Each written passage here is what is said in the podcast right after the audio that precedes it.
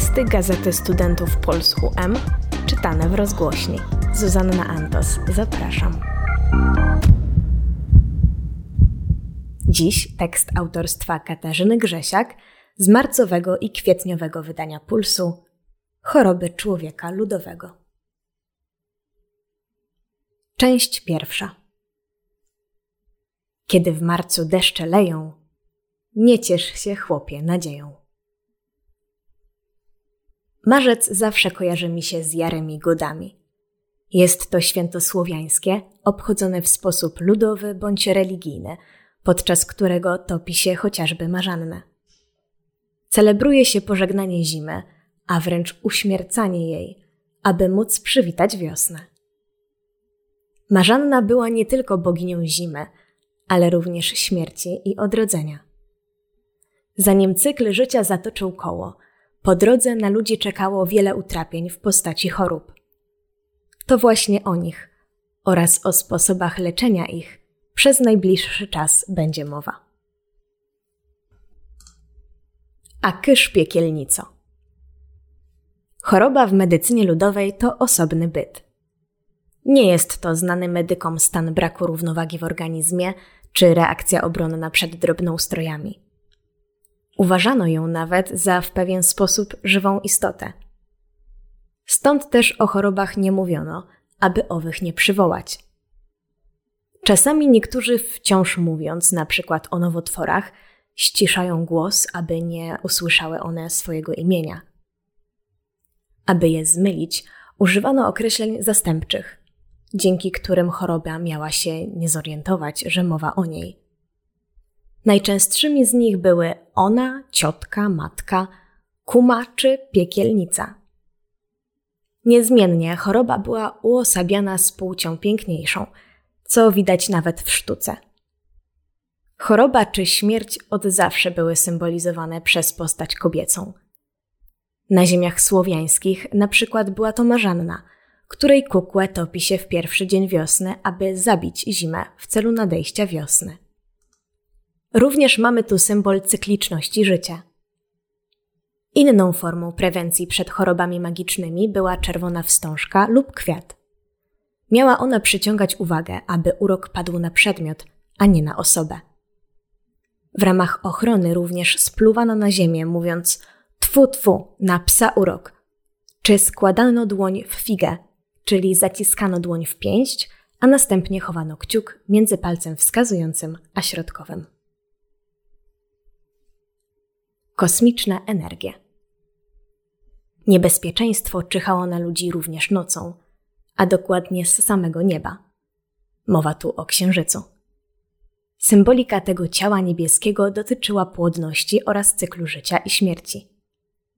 Jego zmiany przepowiadały pogodę, składano mu prośby czy utożsamiano z nimi siły magiczne. Gdy jego światło padało na śpiącą osobę, mogło wyssać z niej dobrą krew i siłę. Wzmagało bezsenność oraz powodowało obłędy, napady szału czy somnambulizm.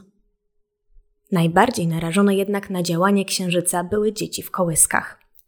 Pod wpływem promieni księżyca stawały się niespokojne, płaczliwe, dostawały kolek, a czasami nawet umierały. Najlepszą metodą, aby dziecko nie zostało pożarte przez księżyc, było ustawianie kołyski z dala od okien lub szczelne ich zasłanianie na noc. Na księżycowe choroby stosowano wodę księżycową, którą możecie nawet samodzielnie wykonać. Wystarczy zostawić wodę w naczyniu na noc, aby księżyc mógł się w niej odbić. Co na nosku ma dziecina? Od złej wody pojawiała się większość zmian skórnych zwłaszcza kąpiele przed świętym Janem, 24 czerwca, i wiosennymi burzami niosły wysokie ryzyko. Określenia zmian skórnych było rozległe. Ospa, osuta, liszaj, parch, grozdowica czy chrosta to tylko mały wycinek. Boleje, narywy, gule, bolaki to bolesne ropnie skórne zmiany zapalne, obrzęki czy guzy. Ich patogeneza dotyczyła zepsutych soków lub krwi. Wszelkie zmiany skórne oznaczały, że organizm zaczął się z nich oczyszczać i wyrzucać na zewnątrz. Leczono je za pomocą upuszczania krwi lub stosowania kapusty, rozgniecionej cebuli lub ludzkiego moczu. Martwa kość, twarde narośle skórne oraz dzikie mięso, ziarnina próbowano rozpłaszczyć nożem, a w celu lepszej skuteczności kością. Mogła pochodzić od nieboszczeka lub martwego zwierzęcia. Kokosianki, inaczej kurzajki, pojawiały się przez urok. Najskuteczniejszym sposobem ich pozbycia się było zawiązywanie supełków na nici, tyle ile było grudek na skórze i odliczanie ich od końca.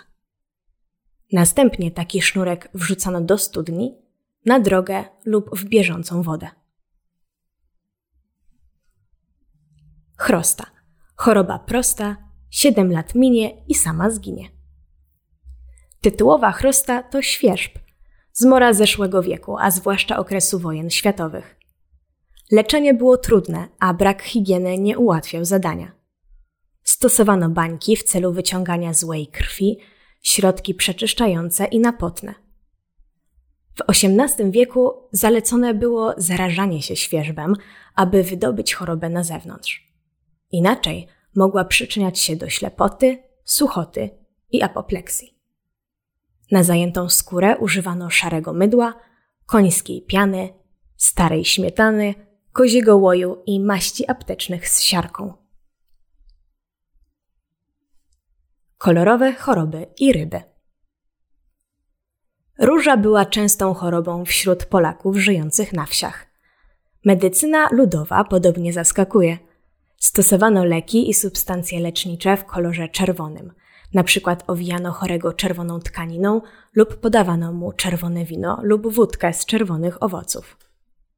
Praktykowano również obrzydzanie choroby, które było dość popularne w wielu jednostkach chorobowych. Zabieg polegał na okładaniu i spożywaniu odchodów bądź moczu, głównie ludzkiego. Według doniesień takie praktyki miały odstraszać chorobę na dobre.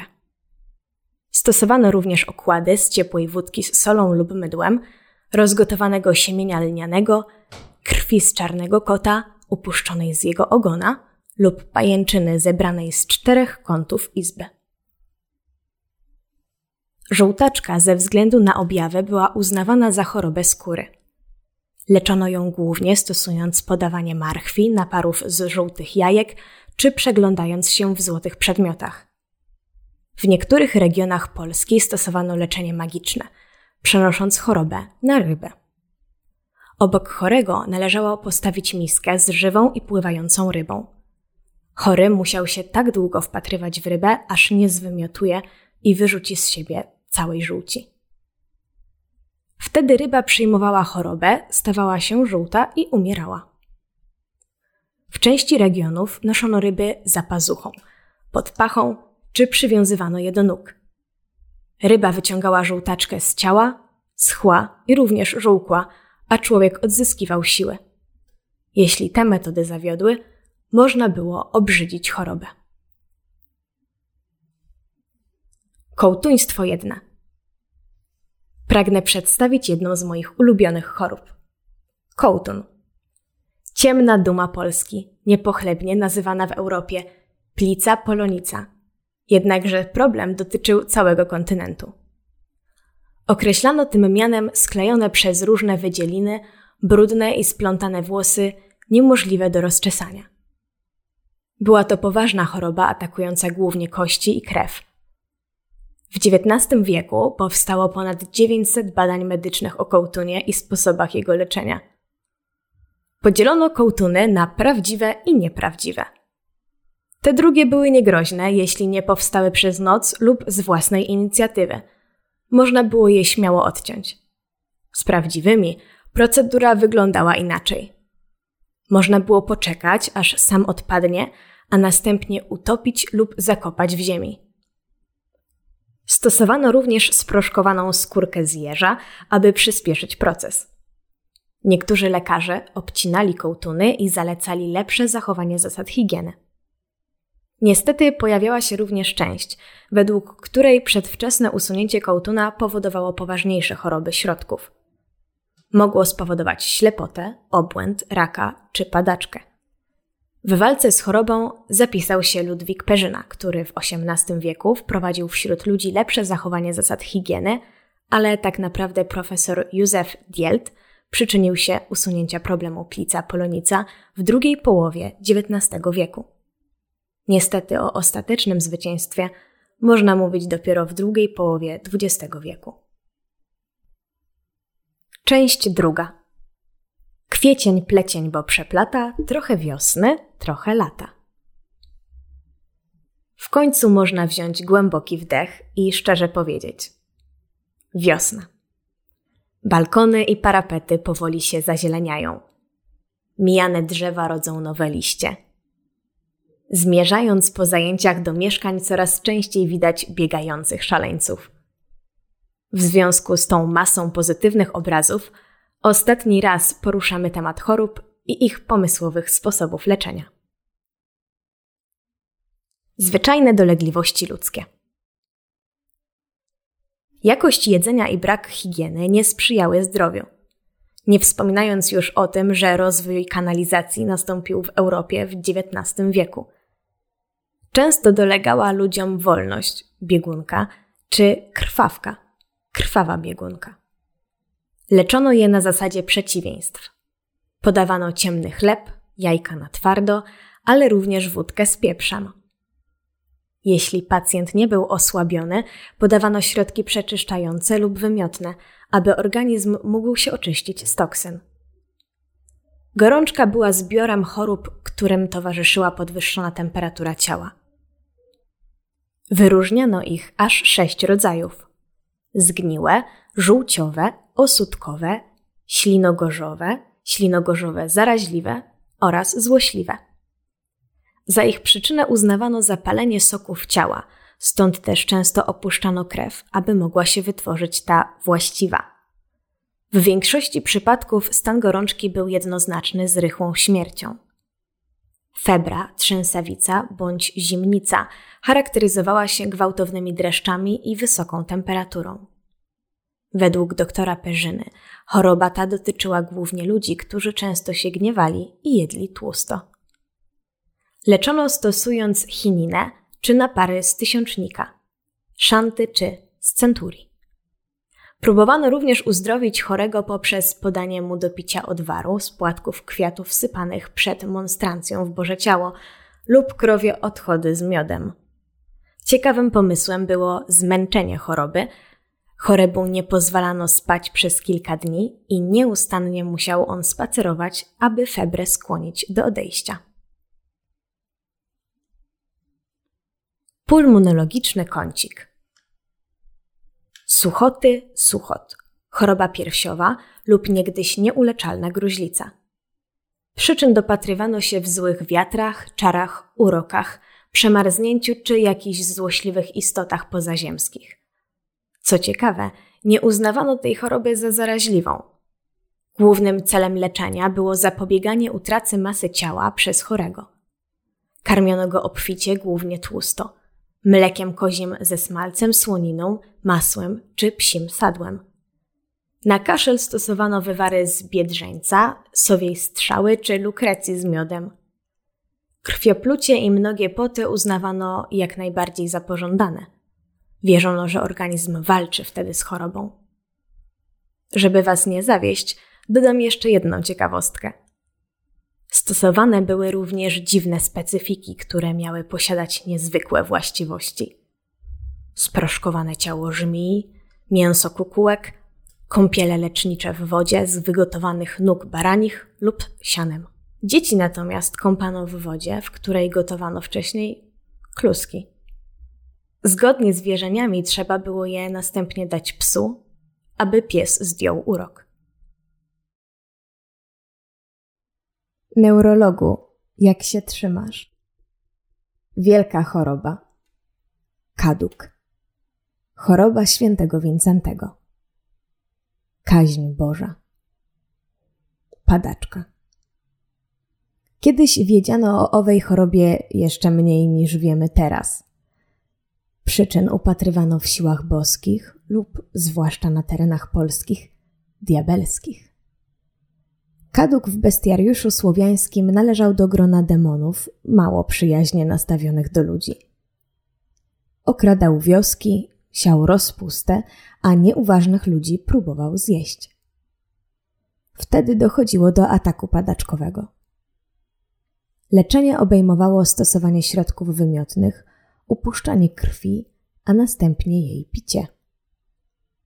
Można było również uzyskać krew od okolicznego kata, oczywiście za odpowiednią opłatą.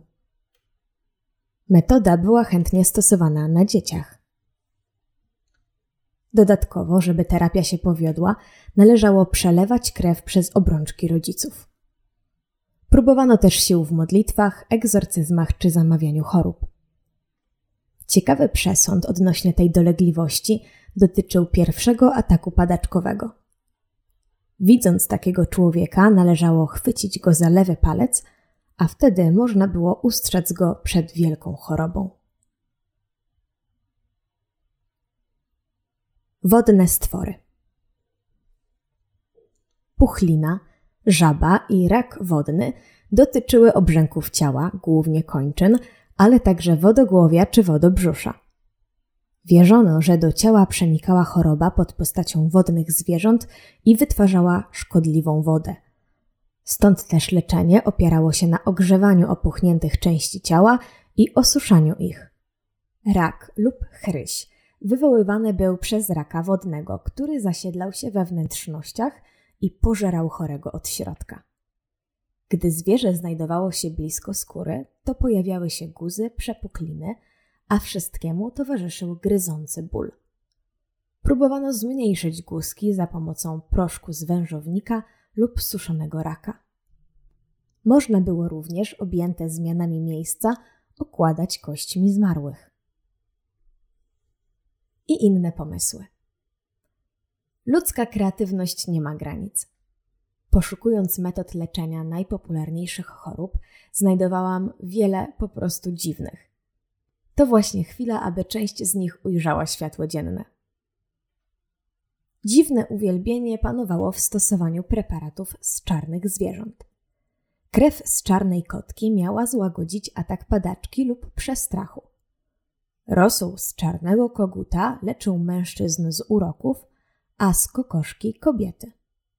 Po przeczytaniu kilka stron o tym, co można było zrobić z kretów, nie dziwię się, że zamieszkały pod ziemią.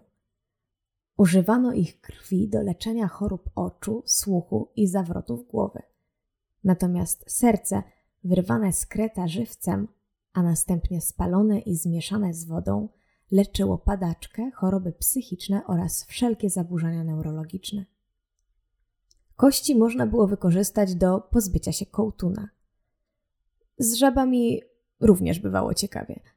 Rozjechana żaba była stosowana w okadzaniu chorych na febrę. Na guzy nowotworowe piersi stosowano okłady ze 100-200 żywych żab. Miały one pochłaniać chorobę, a następnie umierać razem z nią, aby nie rozprzestrzeniała się dalej. Profilaktyką przeciw bólom i problemom z zębami było zjadanie nadgryzionych przez myszy resztek jedzenia, przykład chleba. Skoro o myszach mowa, można z nich było również przyrządzić rosół dla karmiących matek, aby wspomóc laktację. Konsekwencją był paniczny strach dzieci na widok kotów. Aby wyleczyć rzeżączkę, wystarczyło oddać mocz pod wiatr. Wierzono, że tę chorobę złapać można podczas stosunku, kiedy kobieta zatrzymała oddech. Najdziwniejszy, a zarazem najstraszniejszy pomysł dotyczył pozbycia się kołtuna, który umiejscowił się wewnątrz ciała. Trzeba było postarać się o poroniony płód, który nie został ochrzczony. Należało z niego sporządzić proszek, a następnie napój do wypicia. Stawiam kropkę w tym temacie. Mam nadzieję, że podobnie jak ja, cieszycie się, że jednak mamy naszą konwencjonalną medycynę. Zapraszamy do przesłuchania naszych rozmów, a także cyklu Poza żargonem, w którym Filip Łojek przybliży Wam tajniki fizjologii. Mamy też dla Was cykl Rozgłos Pulsu, w którym usłyszycie teksty Gazety Studentów Puls UM w formie audio. koniecznie sprawdźcie nasz Instagram. Do usłyszenia.